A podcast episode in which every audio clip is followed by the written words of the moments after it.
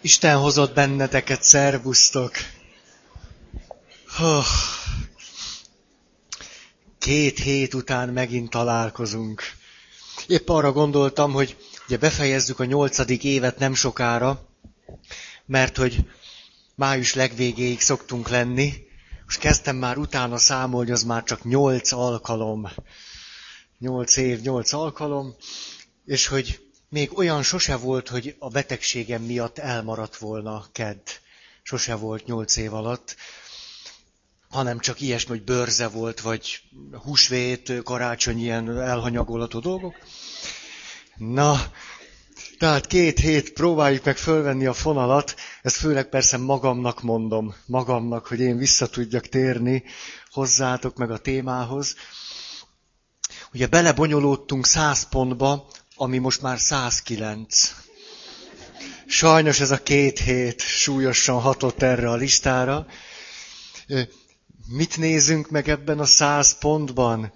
Azt nézegetjük meg, hogyha egy három generációs, minimum három generációs család történet közegébe helyezzük magunkat, és innen kezdünk el rápislogni az életre, és kezdünk reflektálni, és aztán ennek nyomán tudatosítani sok mindent, hogy mi miért is történt velünk, hogy egyáltalán miért látunk úgy, ahogy látunk, hogy egyáltalán miért érezzük azt, amit érzünk, miért gondoljuk azt, amit gondolunk.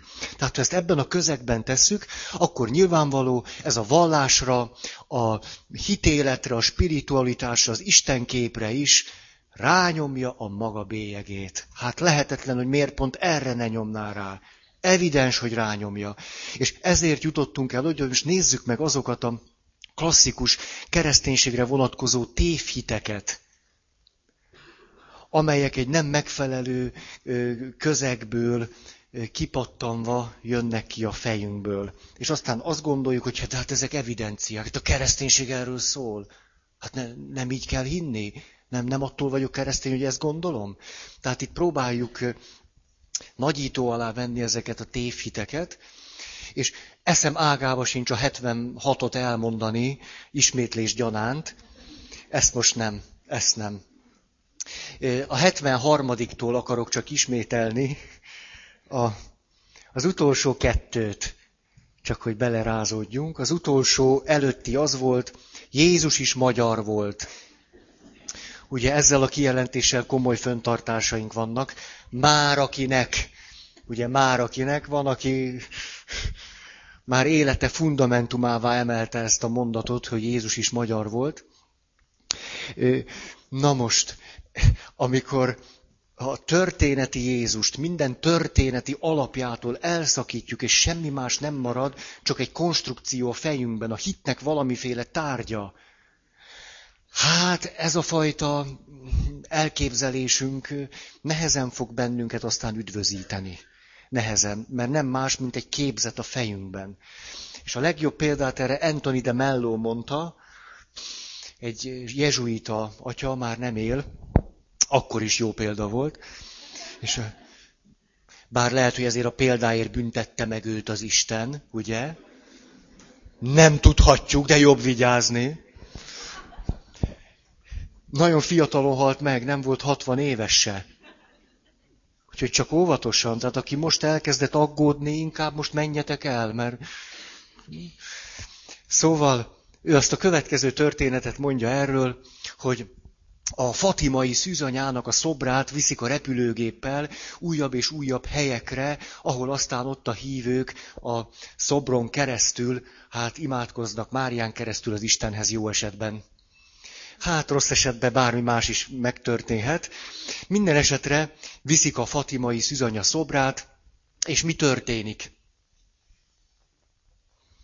Elkezd zuhanni a gép. De hát a fatimai szűzanyával együtt zuhan, értitek? Tehát itt ez egy, ez egy komoly teológiai probléma. Meg tud-e bennünket menteni az éppen velünk együtt zuhanó fatimai szűzanya, és erre természetesen az arhaikus hitképzet már is válaszol, nem. Hát na, náhogy nem. Tehát valakihez kell fordulni. Na már most, ha a fatimai szüzanya velünk együtt zuhan, kihez fordulunk? A Lurdi szüzanyához. Ha, látjátok, az arhaikus hitképzeteknek semmi sem okoz problémát. Mindig van egy szűzanya, akire rá lehet bízni az életünket. És így aztán mi a Fatimai szűzanyával együtt, mert azért jó, hogy velünk van, az nagyon bátorító mégiscsak ebben a nehéz helyzetben, hogy nem vagyunk egyedül, fölfuhászkodunk a Lurdi szűzanyához. És mi történik? Megmenekülünk. Ez a csoda tehát a Lurdi szűzanya számlájára irandó, és a fatimai szüzanya is nagyon hálás a Lurdi szüzanyának, mert ő maga is velünk együtt menekült meg a bajból. Hát, én bennem most semmi gúny nincsen. Ezt egyszerűen csak elmondtam. Tehát, hogy ez... Most ez hallatlanul jól mutatja azt, hogy amikor a hitképzeteink teljesen talajukat veszítik, és tényleg már semmi más nem mondhatunk rólunk, hogy képzetek.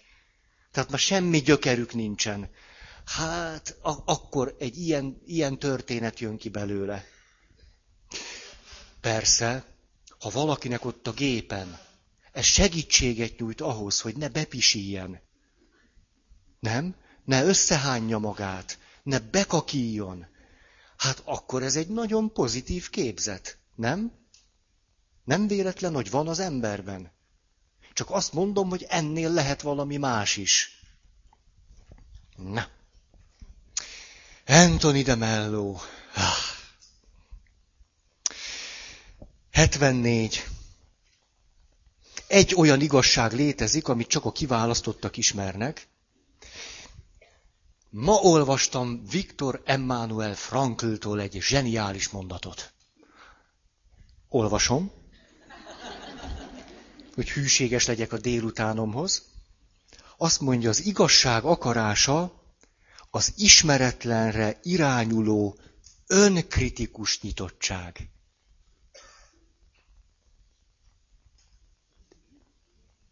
Még egyszer, még egyszer, teljesen szeretlek benneteket. Tehát én se értem elsőre soha, ezért, ezért megy olyan lassan az olvasás. Tehát, pedig nem is vagyok diszlexiás és még így is. Az ismeretlenre irányuló, önkritikus nyitottság. De mi? Ugye ez a következő kérdés. De mi? Tehát akkor most egybe megint a mondatot. Az igazság akarása egyenlő az ismeretlenre irányuló önkritikus nyitottság. Ez, ezért ez oda van rakva. Na, ez oda van rakva. A, ahogy azon töprengtem, itt múltkor beszéltem nektek, hogy nincs a kereszténységben titkos tanítás, nincs, nincs, nem kell, és akkor itt pattogtam meg mindenféle, nem tudom, miket csináltam. Mondta is valaki, Feri, te kicsit elszálltál. Na hát, rájöttem, hogy miért nincs. Úgy igazán miért nincs. Egyszerűen azért, mert ez megint csak egy nagyon ősi hitképzet, hogy Természetesen vannak beavatottak és nem beavatottak, természetesen vannak, és nem tudom, tudtam-e ezt most érzékeltetni. Tehát egy hierarchikus modellben gondolkodunk, és semmi más nem is létezik, csak ez a modell. És ebből a modellből természetesen a beavatottaknak, a szakembereknek, a szakértőknek, az istenipari szakmunkásoknak, ezek a papok, Isten ipari szakmunkás, Természetesen ő rendelkezik valamiféle beavatással, valami beavatott tanításnak a részese, amit csak ő tudhat, és akkor az első képzet az, hogy ez a beavatott, nem a, nem a beavatott tanítás, hanem ez a titkos tanítás, ez el van rejtve. Hát attól titkos, hogy el kell rejteni.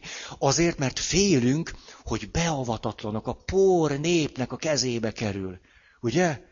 Mert egy alá fölé rendelő viszonyban az az lehetetlen, hogy azoknak a kis mocskoknak is legyen az, ami nekem. Azt nem lehet. És akkor utána, hogy picit finomodik a kép, akkor azt mondjuk, hogy na nem, mennyivel sokkal szebb gondolat, hogy ott van mindenkinél, de el van rejtve. És akkor megírják a Biblia kódját.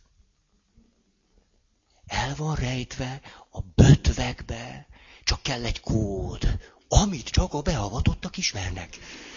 Tehát azért a logika megmarad, de most el kell rejteni a szövegbe. És aztán rájöttem, hogy jaj, jaj, jaj, jaj. Ugyanis most mondjuk így, hogy az igazság éppen, hogy a legtöbb ember elől, beleértve magamat is, azért van elrejtve, mert az önkritikusság hiányzik a tekintetemből. Amíg az ember megszállottan, reflektálatlanul, tudattalanul olvas, és mindent, mindent csak így olvas, egyáltalán semmilyen tudást nem kell elrejteni, mert a titok itt van benn. Itt, itt belül a szemünk nem elég alkalmas arra, hogy a legszentebb szöveget is értsük. Mindent oda lehet adni az embernek, mindent, úgyse bírsz vele mit kezdeni. Sajnos így van. Nem bírunk vele mit kezd. A leggyönyörűbb dolgok egyszerűen dolga végezetlenül pattannak le rólunk. Pedig vannak. Csak a szemünk nem alkalmas rá. Ezért Franklinnak a mondása nagyon önkritikus nyitottság. Nyitott vagyok a tárgyra, de közben önkritikus vagyok magammal. Emlékeztek három alkalom azért a Biblia kritika tulajdonképpen az önkritika egy sajátos formája amit a Biblia olvasása közben gyakorlok. Hogy hogy tudtam én erről eddig azt gondolni, hogy. Na gyorsan menjünk tovább. Azt mondja. Na igen, 75. A keresztény embernek tudnia kell az, érde, az élet kérdéseire a választ egy keresztény embernek tudnia kell az élet kérdéseire a választ. Jaj! A, megint gyorsan mondok egy történetet, bár ezt is két évente el szoktam mondani. Anthony de Mello. Tőle tanultam, szegény korán meghalt. Hogy miért nem tudjuk, rossz sejtéseink azonban vannak. A történet a következő keresztények városmissziót tartanak, például, mint mi, és egy gyönyörű transzparenst visznek, és a transzparensen a következő nagy betűs fölirat olvasható. Jézus a válasz. És büszkén megy mögött egy egész egyházközség. És valaki oda megy a transzparens tartó egyik fiatalemberhez, aki büszkén ám kevés reflexióval viszi a táblát, nyitottan, de önreflexió és önkritika teljes hiányával, és azt kéri tőle, kettes fiatalember, értem, hogy Jézus a válasz, de mi a kérdés?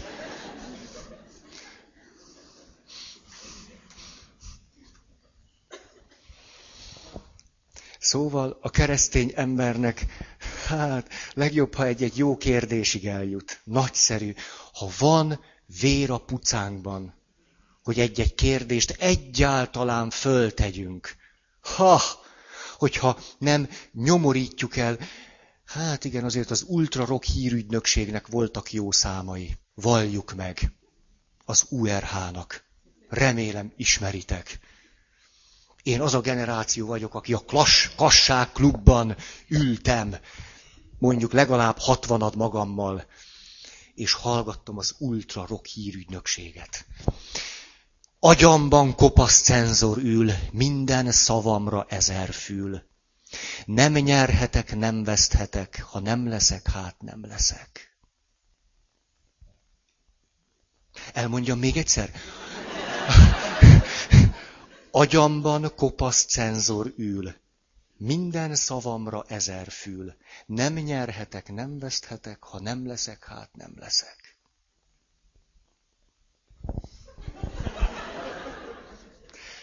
Ugye nem szorul ez értelmezésre. De ne beszéljetek már, ilyen fiatal vagy. Péter. Na. Hát Péter. Na jó. Utána megbeszéljük, jó? Te hozod a boxkesztyűt. Szóval egy ilyen végletesen, vagy kevésbé végletesen hierarchikus modellben neveltetés által kiképződött ember természetesen a felettes én, hogy mondjam, memóriáját jól teletöltötte már egy kopasz cenzorral, aki ezer fül az ő minden szavára, Isten meg egy nagy szem, aki mindent lát, és így aztán boldogan él, ne, het, ne, ha, ez nem így lenne. Tehát a keresztény ember egy csomó, nem hogy választ nem tud, kérdéseket sem mer föltenni. És mikor elkezdünk merni kérdezni, na, hát akkor ott valami meg szokott nyílni. Nagy dolog valaki eh, el, el tud kezdeni egy oldottabb dialógust a saját felettesényével. Nagy dolog. No jó.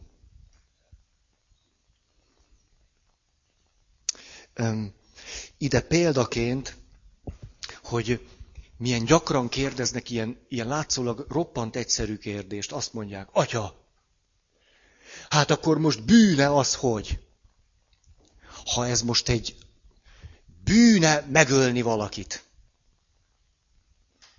Most az a kérdés, hogy hogy kérdezed.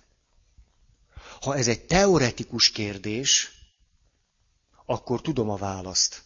Másikat megölni nem, nem tűnik annyira üdvös eseménynek.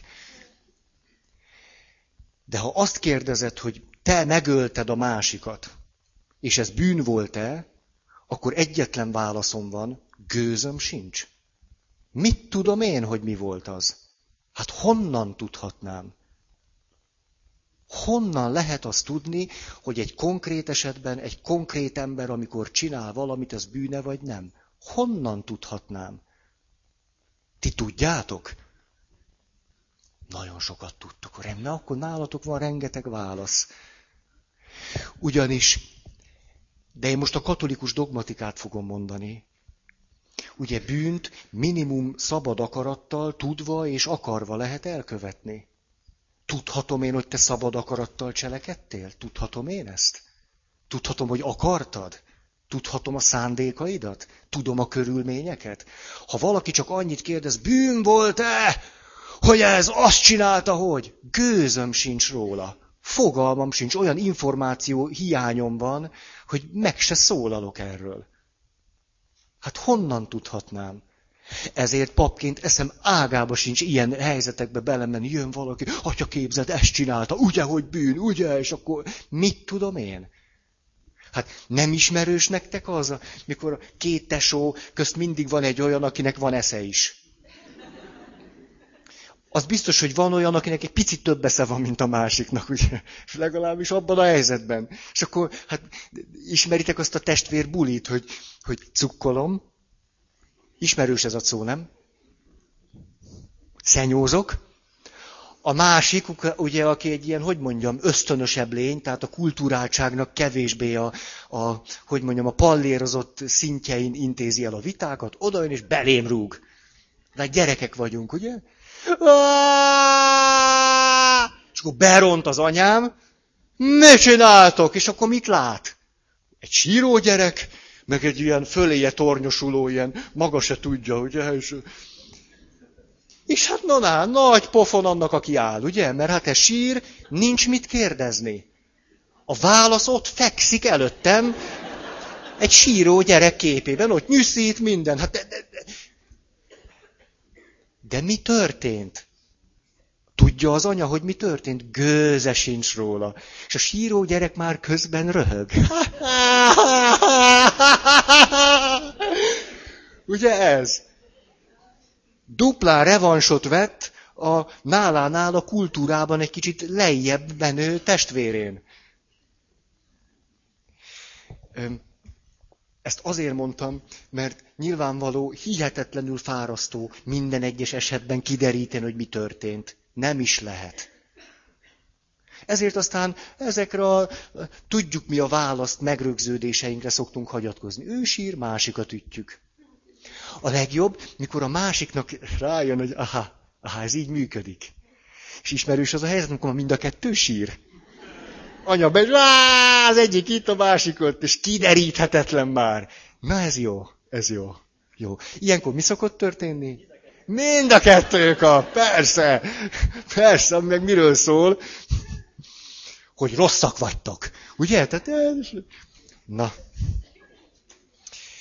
Tehát most visszatérek itt a, a, a teológia áramába. Ezért teoretikusan nagyon okos dolgokat tudunk mondani, de konkrétan, személyre szabottan, mit tudjuk mi? És legjobb lenne, ha nem is vennénk nagyon a bátorságot, hogy úgy nagyon mondjuk, mert gőzünk sincs róla. Én nekem legalábbis nincs. Nagyon fölnézek a paptársaimra, akik ezeket mind tudják, hogy ez úgy volt bűn, az az bűn, meg ez bűn, mit tudom én. Ha, ide hozok egy pontot, műt, lazán, ide veszem. Például ez a mondat, ez kifejezetten kártékony. Válni bűn.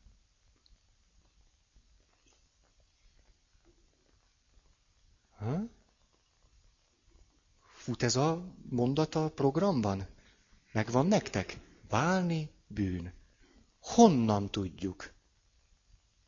Ez meg aztán pláne nagy kérdés. Hát tudom, hogy hogy éltek? Hogy miért házasodtak meg? Hogy mi történt köztük? Gőzünk sincs róla. Egy ilyen kijelentés inkább nagyon megnyomorító, vagy pedig valakit nagyon megerősít abban, hogy kitartson. De attól még nem igaz. Csak megerősít őt abban, hogy kitartson. Ettől ő dédelgetheti ezt a mondatot. Legvégül a félelem megakadályozhatja őt attól, hogy váljon. Ebből aztán még jó dolgok is kisülhetnek. Attól még a mondat, mert vagy bűn, vagy nem. Erről ezt lehet tudni. Elválni egy másik embertől vagy bűn, vagy nem. Szerintem ennél többet nem lehet tudni róla. Jaj, jaj. Püspök atya. Hallasz?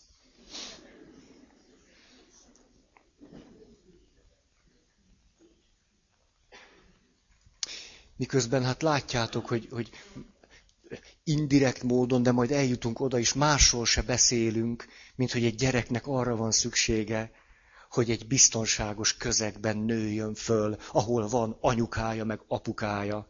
Hát másról se szólunk tulajdonképpen.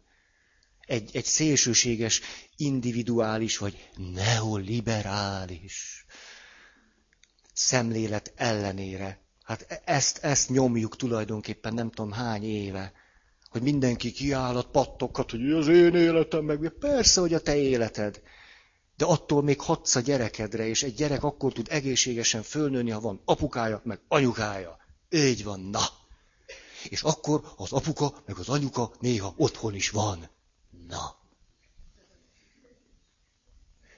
Ezek olyan evidenciák, tehát itt aztán lehet... Na, jó van. Na most, 76. Nálam. Nálatok meg legyen annyi, ahol ti tartotok. Mindenki, ez mint a meditációban, tudjátok, így van, vizualizációt is úgy kell csinálni. Most mész előre egy folyosón. A folyosóból nyílik a szoba. Ha nem nyílt ki, nem baj. Nem, te, te folyosó, te szobád, ha nyílik, nyílik, nem nyílik, nem nyílik. Meg is így van. Ami neked van, az úgy van jól. Na. Tehát a rosszat ki lehet verni, nevelni az emberből. A rosszat ki lehet verni és nevelni az emberből. A gyerek ugye a veréssel csak az erőszakot tanulja meg.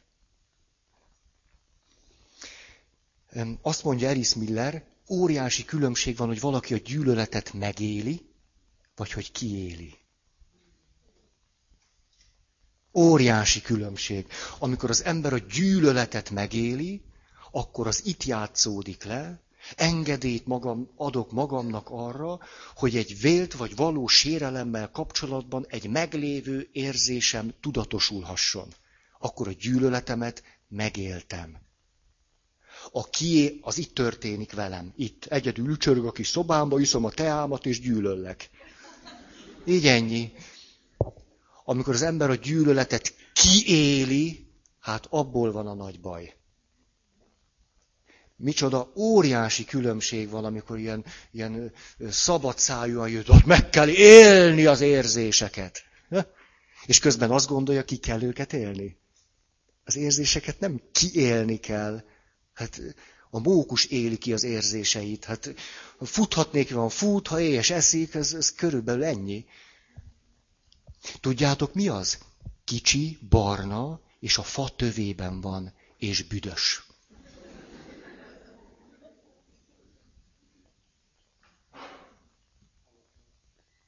Izzat mókus.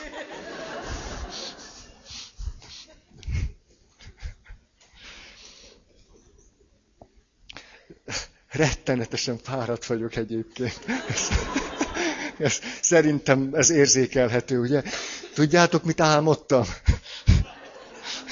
Nem, látszik, hogy annyira erre van már szükségem. Azt álmodtam éjszaka, hogy, hogy ilyen gyönyörű alpesi tájon sétálgattam, láttam egy gyönyörű vízesést, átmentem egy patakon, ezt álmodtam, értitek ezt? Hát akkor el tudjátok képzelni, mennyire van kedvem itt lenni.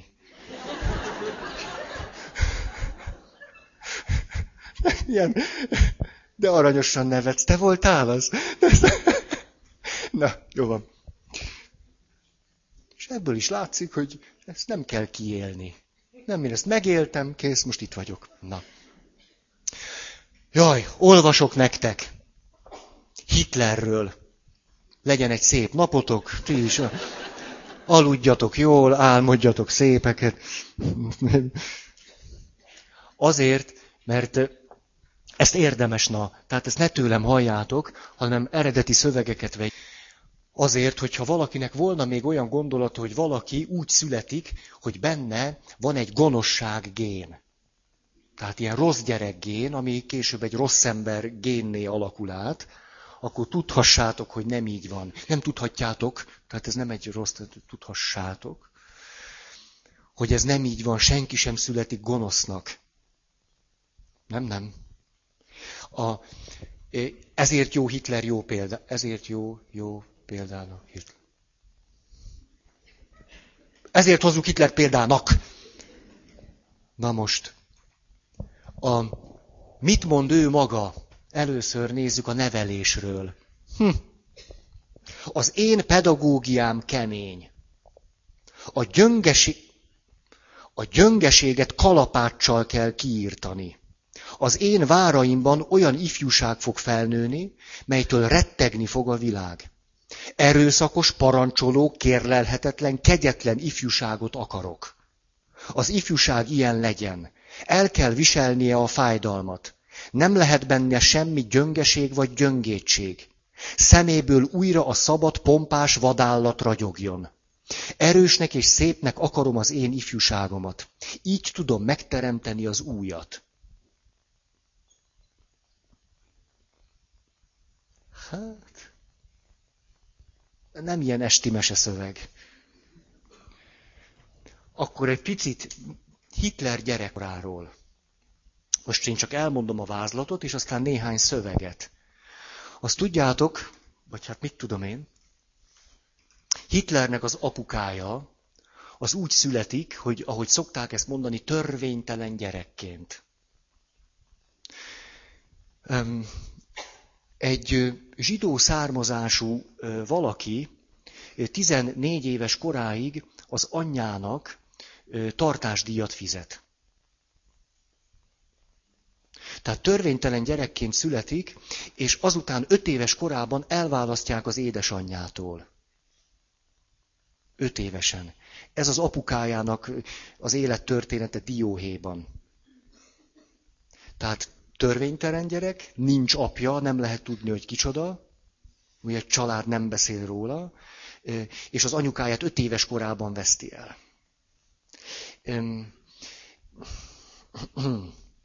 Tehát ennyit az apukájáról. Az anyukája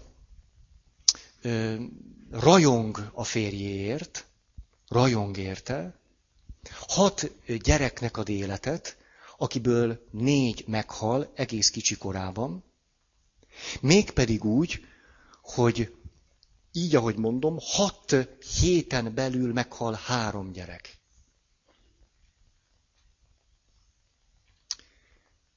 És a negyedik gyerek a kis Hitler, Adolf. A negyedik, aki meg akkor születik. Hat héten belül szül az anya, és temetel három gyereket. Hát, hogyha van értelme egy olyan kifejezésnek, hogy krízis vagy trauma, tehát ez az anyukájának a, a közvetlen sorsa. Hát most, hát egy ilyen krízisből, hát szóval értitek. Hát ez, ez, tehát ez fölfoghatatlan, hogy ez micsoda. És a, az apja a kis Adolfot brutálisan veri. Egészen picikorától kezdve. Brutálisan veri, és ezt így csinálja mindaddig, ameddig meg nem hal. 15 évesen hal meg az apa, addig... Tessék? Tehát amikor a Adolf 15 éves, akkor hal meg az apja. Jól van, figyeltetek. Azt mondja, egy történet akkor. Egy különösen rebellis korszakában, a rebellis, ez egy életrajzából származik, tehát a szerző mondja a kis Adolfot rebellisnek, egy különösen rebellis korszakában Adolf egy nap elhatározta, hogy megszökik. Adolf nagyon sokszor próbált megszökni otthonról a folyamatos brutális bántalmazás elől, de ez nem sikerült neki. Azt mondja, apja azonban megtudta, és bezárta az egyik felső helyiségbe. A fiú megpróbált éjszaka az ablaknyíláson át megszökni. Most képzeljétek el azt, hogy, hogy mi visz egy fiút arra, hogy, hogy egy ablaknyíláson át próbáljon megszökni otthonról. Na most. A fiú megpróbált éjszaka az ablaknyíláson át megszökni, és miután az ablaknyílás túl szűknek bizonyult, levette a ruháit. Ebben a pillanatban meghallotta, hogy apja fölfelé közeledik a lépcsőn, föladta próbálkozását, és mesztelenségét hirtelen elfedte egy asztal terítővel. Az apa ezúttal nem nyúlt a korbács után, hanem nevetésben tört ki, és feleségét hívta, jöjjön fel és nézze meg a tógás ifjat. Ez a gúny minden testi fenyítésnél keményebben érte a fiút. Hosszú időre volt szüksége, hogy ezen az epizódon túljusson. Ez egy idézet, ami Hitlernek a beszámolójára vonatkozik. Adolfnak a beszámolójára.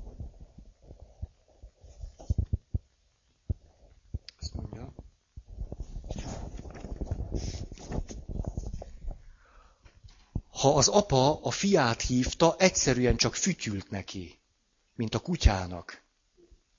Úgy hívta. Aztán másik, ez a Mein Kampfból való idézet.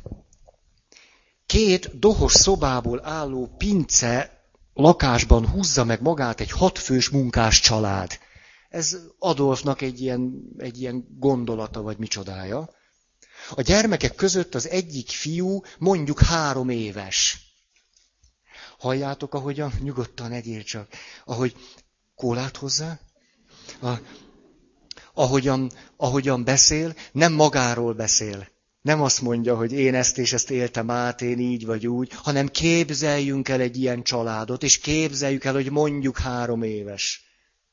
Tehát látszik, hogy képtelen azonosulni a, a, a meggyalázott, megvert, megalázott önmagával.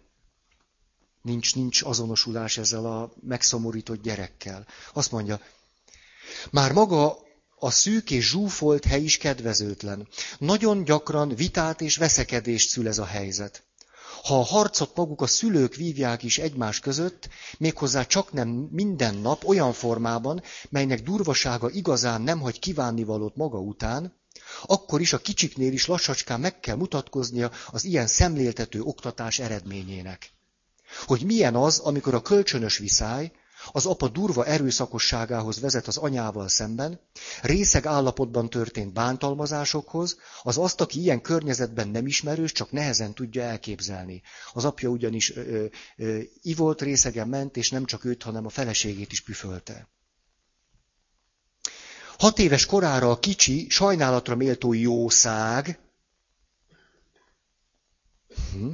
Ugye, akinek fütyül az apja, az aztán jószágozik. Olyan dolgokat sejt, amelyektől egy felnőttet az írtózat érzése fogna el. Amint a kis fickó otthon hall, halljátok ezt, hogy hogy beszél most egy ugrással magáról?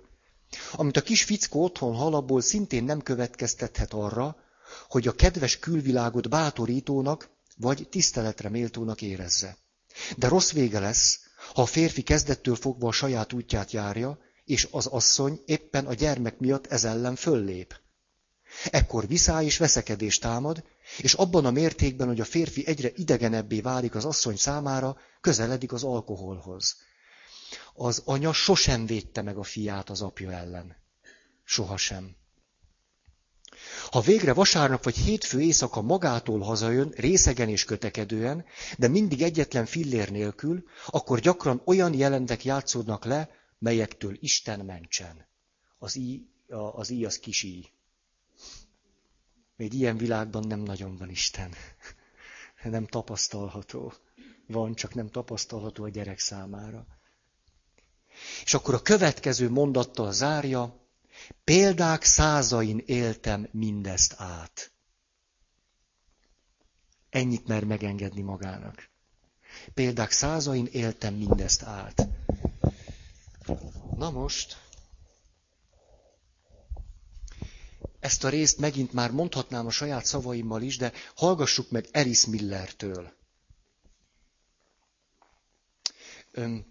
Mert egy, egy hallatlanul fontos átkötést tesz politikai, társadalmi, történeti vonatkozások felé.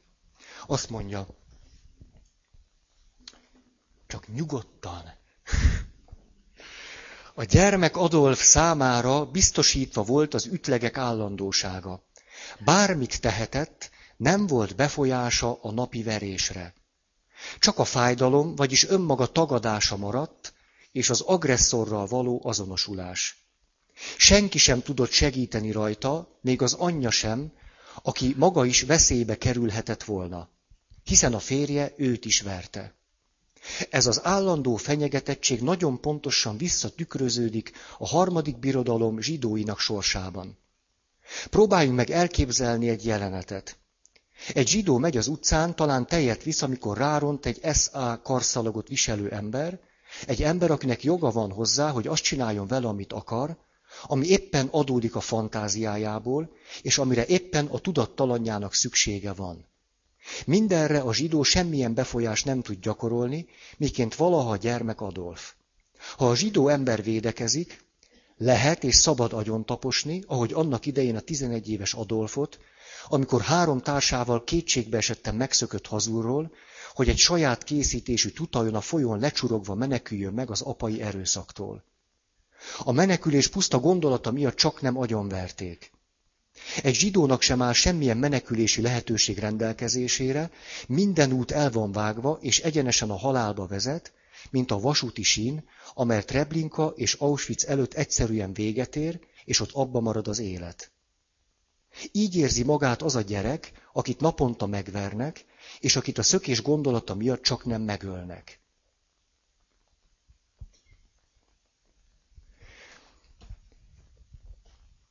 Most ezt, ezt lehetne hihetetlen gazdagon elkezdeni kifejteni, hogy ez az egész harmadik birodalmas rém álom, ez bizonyos szempontból egy meggyötört és megalázott és, és embernek a kompenzálási kísérlete.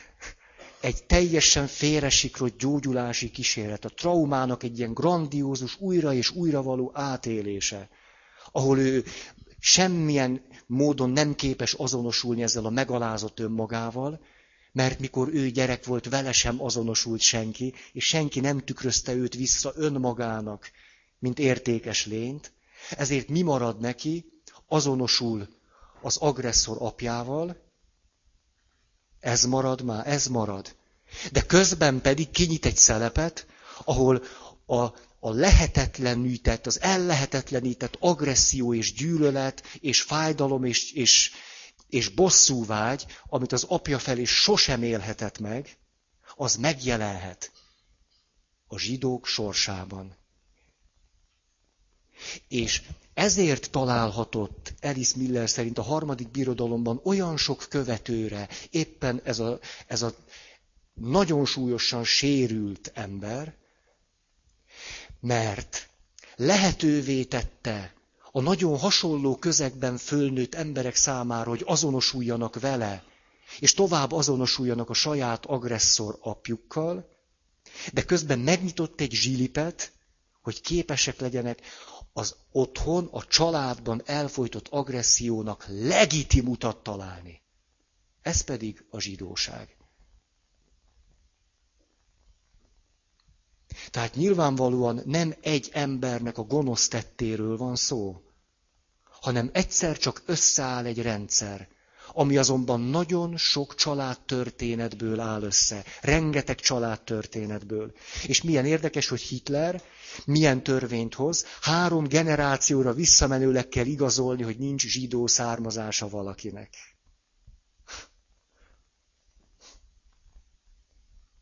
Miközben ő neki az van.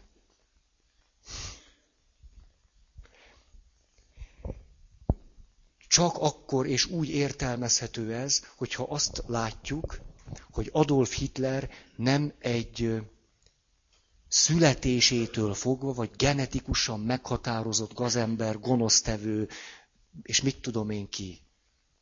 Ilyenné tették, ilyenné lett, de mondok azért egy harmadik mondatot, és ő maga is döntött, hogy ilyenné válik.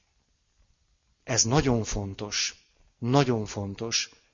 Mert nyilvánvalóan tudjuk, hogy nem csak ő neki kellett átélnie hasonló bántalmakat, nagyon sok másoknak is, de a szabadságnak mindig a pislákoló lángja minden emberben megvan, hogy dönthessen. Tehát azt sem merészelhetjük állítani, hogy egyszerűen csak egy szerencsétlen áldozatról van szó. Azt már nem. Egy áldozatról van szó, egy szerencsétlen áldozatról, aki azonban maga is meghozta a maga döntéseit, egészen biztosan. Az életének az utolsó éveiben is rémálmok gyötrik. Kialakított egy stratégiát, hogy, hogy keménynek kell lenni, hogy ab, úgy tudja megalázni az apját. Ez az egyetlen mód, hogy valahogy tartása lehessen az őt bántalmazó apjával szemben, hogy nem sír. Ezért tehát elkezdte az ütlegeket számolni. Tehát amikor az apja megszállottan ütötte és verte őt, például a korbáccsal, akkor ő egyszerűen csak számolt, hogy egy, kettő, három, négy. És azt mondják az életrajzírók, történetírók, hogy a halál előtt még néhány évvel is föl, tébolyul tekintettel ébredt föl az álmából, és számokat mondogatott. És úgy kellett bemennie embereknek, és, és átölelni, meg nem tudom mi, hogy, hogy, hogy ú, már ébren vagy, ébredj föl. Nincs itt az apád, aki ver téged.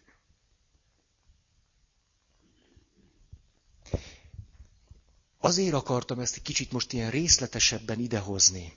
Mert mondhattam volna, hogy nézzétek meg Hitler, és akkor, mert az, az, úgy, az úgy elmegy.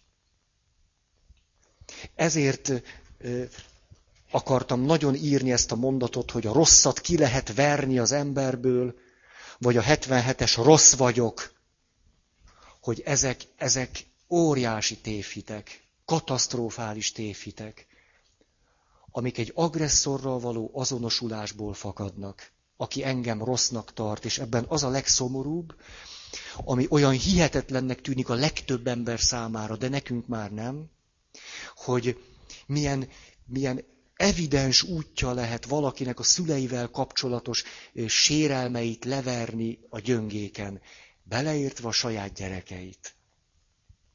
Beleértve a saját gyerekeit. Hogy milyen ö, lehetetlennek tűnik, és mégis mennyire gyakran ö, történik az meg, hogy valaki, ö, aki az apjával való kapcsolatát képtelen rendezni, és az agressziója gátolt az apjára vonatkozóan, az a fiacskáját üti vágja. Ilyen egyszerűen. Mert arra van meg a szelep.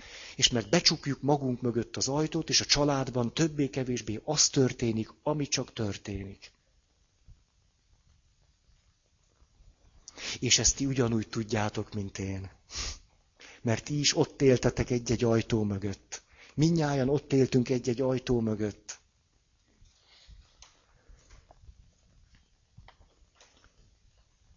És hogyha ha, ha mindez aztán rákerül az Isten képzeteinkre, én ez ellen tiltakozom itt. Hogy valaki, aki a gyógyulást hozhatná, az el legyen fedve egy agresszor Isten képzetével. E, ezért beszélek erről, és ezért való ide ez a téma. Nagyon ide ez a téma. A 77-es ez volt, hogy rossz vagyok, nem vagyok fontos. A... Na. Itt, itt azért mégiscsak egy, egy mondatot, hogy az egyensúly miatt, hogy az ember akármilyen sok sérelmet ér is át, mindig van legalább egy pillanat, amikor dönthet a rossz és a jó között. Ezt most így, így kell mondanom, miközben, miközben mindig szoktam nagyon árnyalni a képet, hogy na jó, meg rossz, azért ennél mindig árnyaltabb a kép. Igenis, vannak ilyen döntéseink, vannak, vannak. És akinek volt már, itt most óvatosan beszélek erről, természetesen ha a tapasztalat világát nézzük, nem csak Isten tapasztalat és Isten élmény létezik, hanem sátán tapasztalat és sátán élmény is.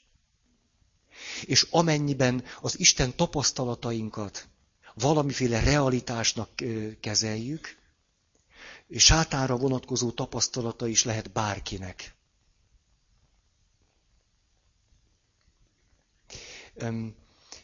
legszívesebben azt kívánom, hogy ne legyen nektek ilyen. Ezt kívánom mindenkinek. Ez... De nem mindenkinek adatik meg, hogy ne legyen ilyen. Mm-mm. Ezzel azt akartam csak mondani, hogy lehetünk ebből a szempontból naívak, vagy idealizálhatunk valamit, és mondhatjuk azt, hogy, hogy jó, hát az Isten képzet, vannak Isten képzetek, és ezek fontosak, és, ne, és közben mondhatjuk azt, micsoda badarság, sátán képzet, micsoda nevetséges hülyeség. Hát az is van. Hát miért ne lenne? Szubjektív valóságként él mindannyiunkban.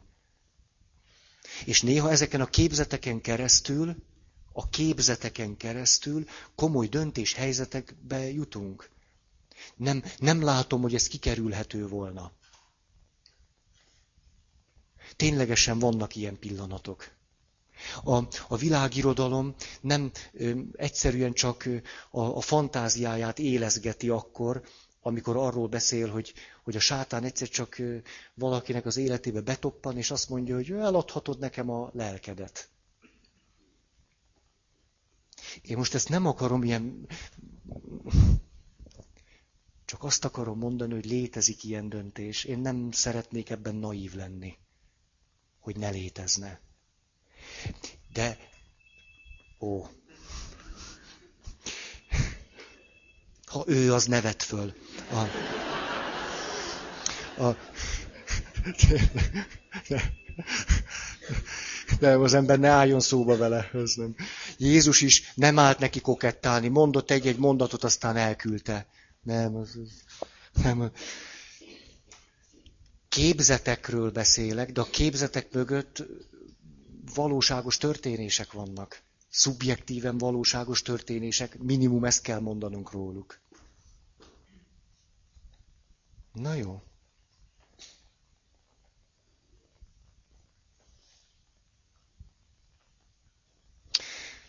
Hmm. 78. Na itt egy nagy ugrás a témákban, biztos beleuntam már ebbe itt. A feleség testével a férje rendelkezik. Frappáns, frappáns.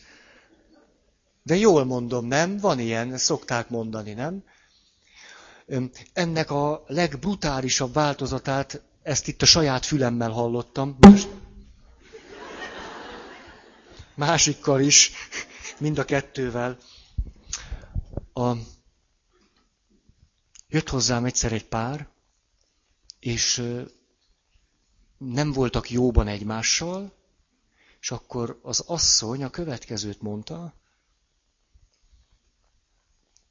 én mélyen vallásos vagyok, ezért én tudom, hogy a testemmel a férjem rendelkezik. Mondta. Nagyon megvetően nézett a férjére. Azt mondta, tudom, hogy a testemmel a férjem rendelkezik, ezért én, hogy is mondta, én nem tagadom meg magamat tőled, de nem fogom élvezni.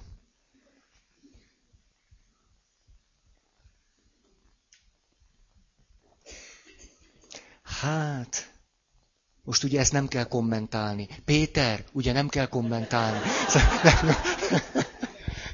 Te, te megtetted, jó?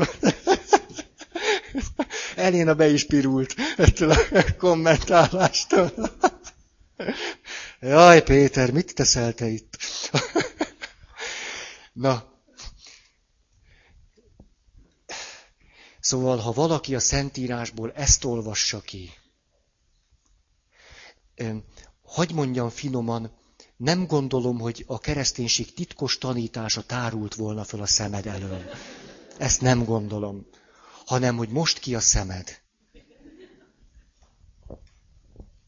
79. Ha a bűnöst megbüntetjük, a dolgok jobbra fordulnak.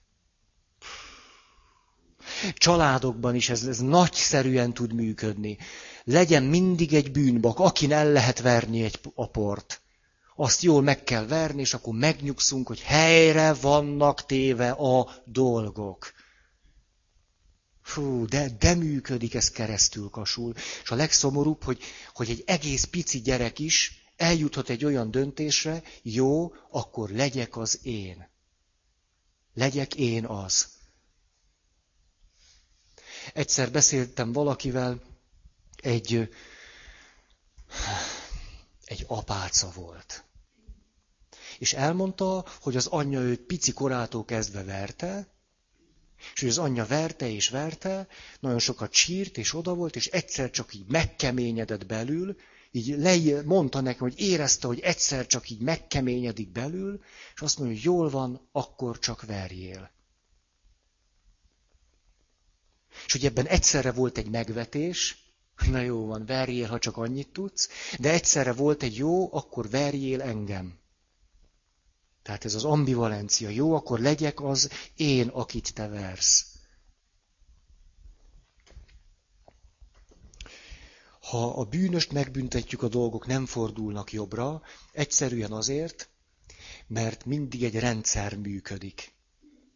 A legjobb példa mindig, ahogyan nyugodtan meg lehet ölni egy diktátort. Nem egy diktátoron múlik. Tehogy rajta múlik. Lásd, Hitler és a harmadik birodalom. Ahhoz mindig egy birodalom kell, egy rendszer kell hozzá. Na, Isten a templomban lakik. Egy, egy ugrás, ez a nem, nem, nem, de most már nem mondom, amit szoktam. A,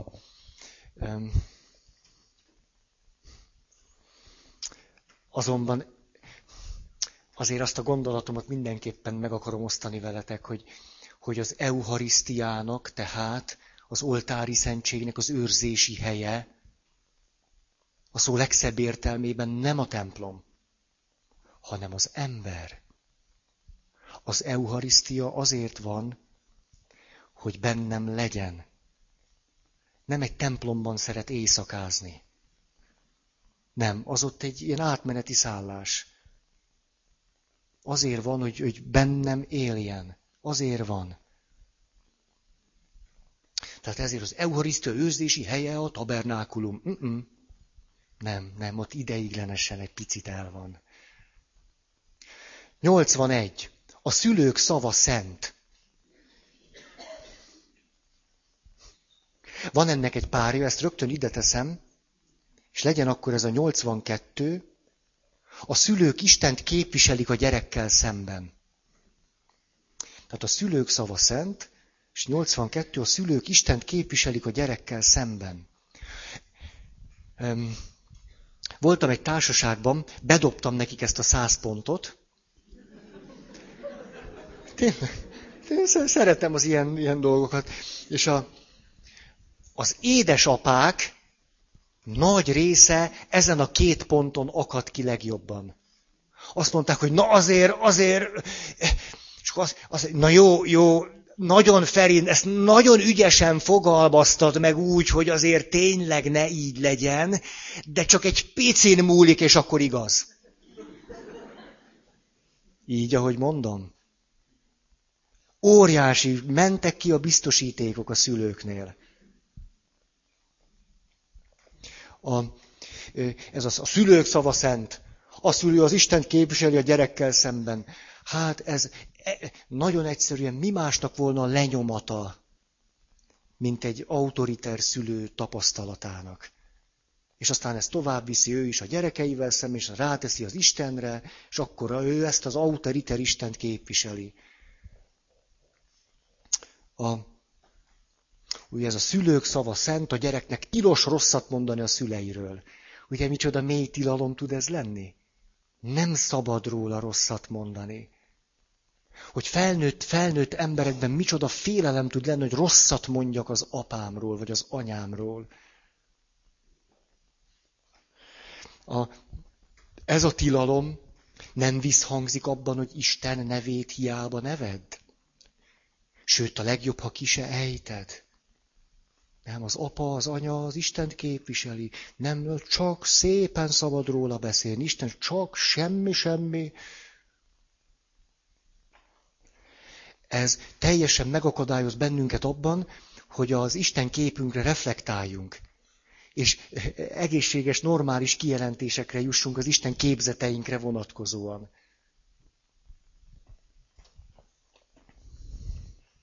Hm. A, egy másik, másik gyakorlatról való tapasztalatomat, ezért jó, hogy én nekem állandóan sok tapasztalatom lehet, mert van egy gondolatom, rögtön kísérlet követi. Vannak az úgynevezett klasszikus dilemma szituációk. Mondok, ezt azt hiszem öt évvel ezelőtt átvettük. Ez a klasszikus szituáció arról szól, muszáj elmondanom, mert akkor, akkor van értelme, hogy van egy fiatalember, frissen végzett az orvosi egyetemen. Nagyon tehetséges fiatalember, van egy jegyese, aki egy nő. És igen, igen, minden részlet fontos. És, és már ugye eljegyezték egymást egymással,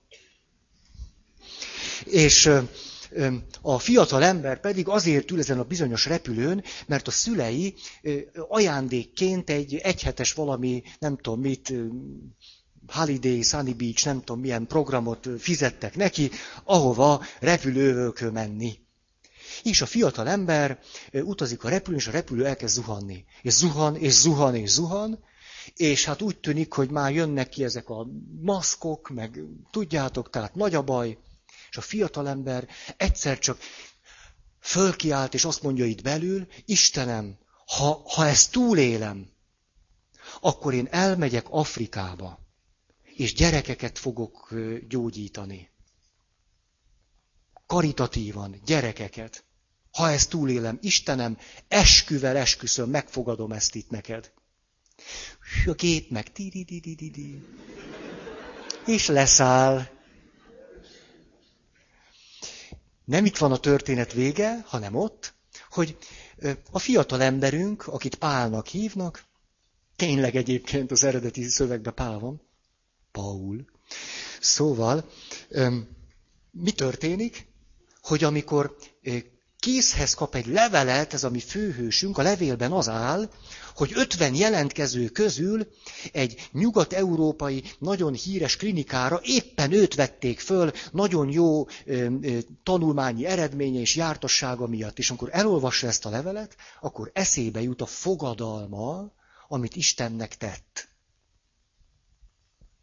Ez a dilemma szituáció, és a kérdés, hogy mit tennél te. Hagyjak egy kis időt? Na most, ezt mindig, ezt már nagyon sokszor megcsináltam, tehát van egy jó kis reprezentatívnak nem nevezhető tapasztalatom. A következő szokott kiderülni, hogy ugye ezt fiatalokkal, fiatalokkal megy ez mindig, mert amikor bérmálkozásra készülnek, akkor szoktam ezt velük megcsináltatni. Azért, na, az szokott kiderülni, hogy hallatlan jó reflexióik vannak a helyzetre vonatkozóan. Tehát majdnem mindig, ha több csoportban dolgoznak, akkor valamelyik csoportból előjön az, hogy na jó, de az egy módosult tudatállapot volt, na jó, de hát az Istennel való kapcsolat nem ilyen pontszerű, hanem hát utána is kapcsolatba lehetünk. Na jó, ezt ő ígérte meg Istennek, ez az ő gondolata volt, de még nem tudjuk, hogy Istennek mi a terve vele és aztán jönnek ilyen nagyon finom, ilyen, hogy mondjam, ilyen hozott is ajándékot, meg nem is megoldások, hogy hát elmegy, elmennék egy évre, vagy elmennék néhány évre, vagy ha a, a, ha a jegyesen velem tart, elmennék, ha nem, akkor, akkor megyek a, klinikára, vagy megyek a klinikára, de lesznek ingyen klienseim, szóval akkor megyek. A, tényleg ezek szoktak kijönni, nagyon okos, ok, okosak, hát okosak de a körülbelül az 50 százalék, de inkább a többség, azonban miközben a gondolataik nagyon jól, jól, jól áttekintik ezt a helyzetet, sokkal árnyaltabb kérdés, mint megfogadtam, akkor aztán annyi nekem. A következővel szoktak záródni.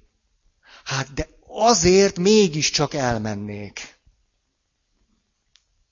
De azért, azért mégis, tehát tudom, hogy tulajdonképpen nem kellene föltétlenül el, de azért el, el kéne menni. Azért mégiscsak elmennék. A többség, fiatal emberek így szoktak gondolkodni. Eszükkel belátják, hogy nem kéne, hanem az egy újabb döntés, de egy csomó dolog van még itt. De valahol gyomorilag, zsigerileg azt mondják, ne azért el kéne menni. Mi ez, ha nem félelem? Ez egy zsigeri félelem, hogy azért az Istennel nem lehet játszani. Hát ezt a gyerekkorunkban hogy mondtuk? Ami ragad, tapad. Ugye zsugáztunk, és akkor leraktad, jaj, nem, nem, nem ezt, nem ezt. Ami ragad, tapad, te csak vissza. És akkor berakod az adót, és elviszed, ugye? Ez ugyanaz az ősi félelem. Tehát tudom, hogy nem, de azért elmegyek, mert az az Istennel nem, nem szórakozunk, nem játszunk. Azért ezért most itt, nem tudom, hanyadik alkalommal beszélhetünk erről. Itt a fejünkben alakulhat egy kép. A kérdés, hogy mi van a gyomroddal. Nem szab, szab mindent szabad, nem mindent érdemes, Szerintem nem érdemes nagy képüsködni. Ha, hát ezt ma így, így, így, így. Még a gyomrodat nem tudod, mit mond. Kerülj egy ilyen helyzetbe, és jó, jó, Feri mondta, hogy izé, de azért elmegyünk, elmegyünk, azért az egy év, aztán majd csak meglátjuk, hogy hát, ha lehet alkudni vele.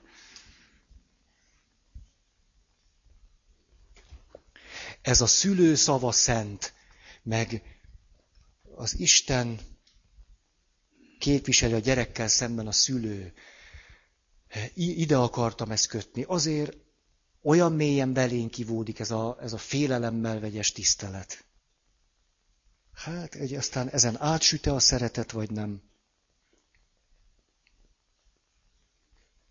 Hm. Igen, itt olvasok, bocsánat. Igen, igen. Na, 82. Három. Nálam. Bánatot oko... Jól mondom? Jó? Bánatot okozni a szüleinknek bűn. Itt két nagyon fontos példa az életből. Az egyik, ami nagyon klasszikus, amikor ö, ö, megházasodik valaki, ha képes rá, de mondjuk ő képes rá, ez szerintetek bánatot okoz a szülőknek, vagy nem?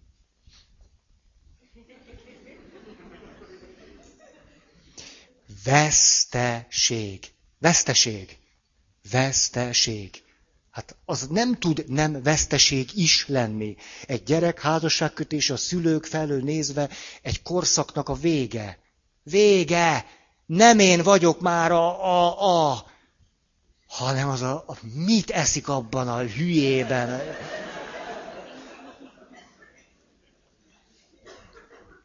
Vagyis a szülők felől nézve óriási kamu, hogy csak örülünk neki, persze, csak dehogy csak örül. Nem, az veszteség is. Veszteség, fájdalom és a többi. Az így normális. Normális. És csak élje meg a szülő, hüppögjön, sírjon. Akkor nem kell nála karácsonyozni. Így, ahogy mondom. A, ez olyan, ez, ez miért olyan fontos? Azért, mert minden, minden, mindenki, aki bűnnek tartja azt, ha szomorúságot okoz a szüleinek, az a leválást is bűnnek fogja tartani. Az autonómiát, a felnövést, az elszakadást, a, a, ezt bűnnek kell, hogy tartsad. És a szülők erre zseniálisan tudnak rájátszani. Zseniálisan. Néha ösztönösen, néha tudatosan, néha mit tudom én, hogy egy, egy depresszív anyuka, egy függő, egy interdependens, co-interdependens, de interco... Hát, tehát ezt, és milyen hihetetlenül nehéz, én látom, látom, látom és látom, de én könnyen beszélek. Én tényleg nagyon könnyen beszélt, nem csak azért, mert nem házasodtam meg, ez, ez az egyik a lazaságom oka. A, a, a, a másik azonban az, hogy én egy skizoid pofa vagyok. Én skizoid vagyok, tehát én, én tök jól vagyok, egyedül, nem, nem, tehát egyszerűen nem érzek egy ilyen gyomorból jövő késztetést, hogy bárki függjön tőlem. Ha azonban valaki függni akar tőlem, megbolondulok tőle. Tehát nekem az nem öröm. De a fordítottja se. Az mi? Nem is tudom. Nem is tudom. Tessék. Nem, nem, nem, hogy én függök, vagy ő függ, vagy mi. Tehát nem, nem, nem esik jól egyik se. Tehát az szóba se, hogy én függjek valakitől. Na, azt már nem. Nem. De hogy a másik, na, tehát, tehát nekem könnyű erre rálátni. Könnyű, könnyű mert én egyedül nyaralok. Hát tudom, a legjobb, az összes barátom, minden. Tehát, tehát ha most itt van a, itt van a mondjuk a, értitek, ugye a középút, ugye, hát akkor én nem itt vagyok, az biztos. Tehát még azért élek. Hát a barát, ez, ez, ez, hogy mondjam, ilyen nagy, mély elfogadással tudnak mit kezdeni azzal, hogy egyedül szeretek moziba járni. Színházba, mindenhova. Hát, legkomolyabbat, nyaralni is egyedül szeretek. Hát, mondja, mit? Kosarazni?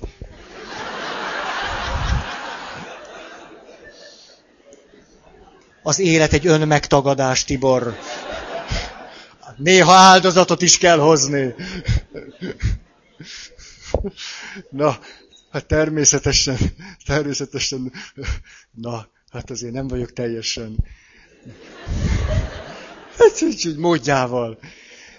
Ezért ezt azért akartam mondani, mert könnyű nekem ezeket így bárkinek oda mondani. Nem is, nem is mondom úgy oda bárkinek, ezt a jelenséget akartam, hogy, hogy jaj, jaj, jaj, nem követsz el bűnt. Az anyukát szomorú lesz, az az ő szomorúsága. Boldoguljon vele, ahogy tud. Fölnőtt ember. Te meg sose leszel az. Ha nem hagyod, hogy az ő szomorúságával ő boldoguljon. Az ő dolga, az ő szomorúsága. Ezt, ezt tudom, de ezt a legjobb szándékkal mondom. Vagy nem. Ezt mit tudom én, hogy mondom? Már most valami lájtosat nézzünk, jó? Jó. Isten előtt viselkedni kell. Ha, Isten előtt viselkedni kell, erről már rengeteget beszéltünk, hogy, de most mondok egy történetet, pöttyös történet húsvét előttről. Akkor ezzel fejezzük be. Kérdeztem a gyerekeket, hogy mondjatok nekem, légy szíves, a saját életetekből nehézségeket. És nagyon gondolkodtak, nagyon. És hát akkor mondtak jobbnál jobb nehézségeket, de egyik másik olyan volt, hogy itt éreztem a gyomromban. Aztán, ó, tényleg, ezt 30 éve nem éltem át, hogy az milyen nehéz dolog. És akkor és jelentkezett egy, egy kislány, nem is annyira kicsi, már 11. És azt mondja, hát Feri atya, amikor reggel az iskolába menet előtt állok a tükör előtt, és nem tudom, hogy mit vegyek föl.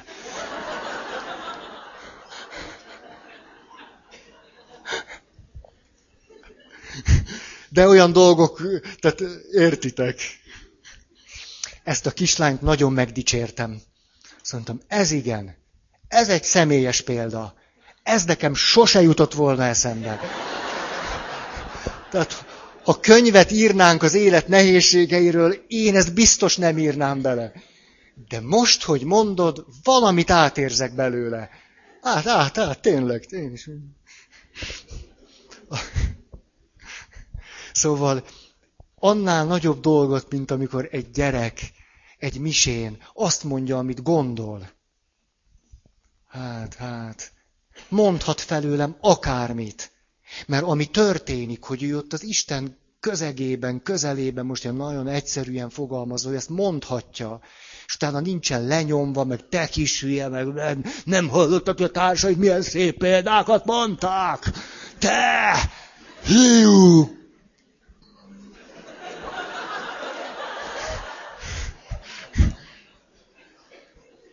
Na jó. Nagyon, én a nőktől annyit tanulok. Rengeteget. Hát ez egy, ez egy, ez egy külön világ nekem. Nagyon. Köszönöm, hogy bevezettetek engem. Nagyon, tényleg. Na jó. Akkor most be kell fejezni. Itt az idő. Akar-e valaki hirdetni?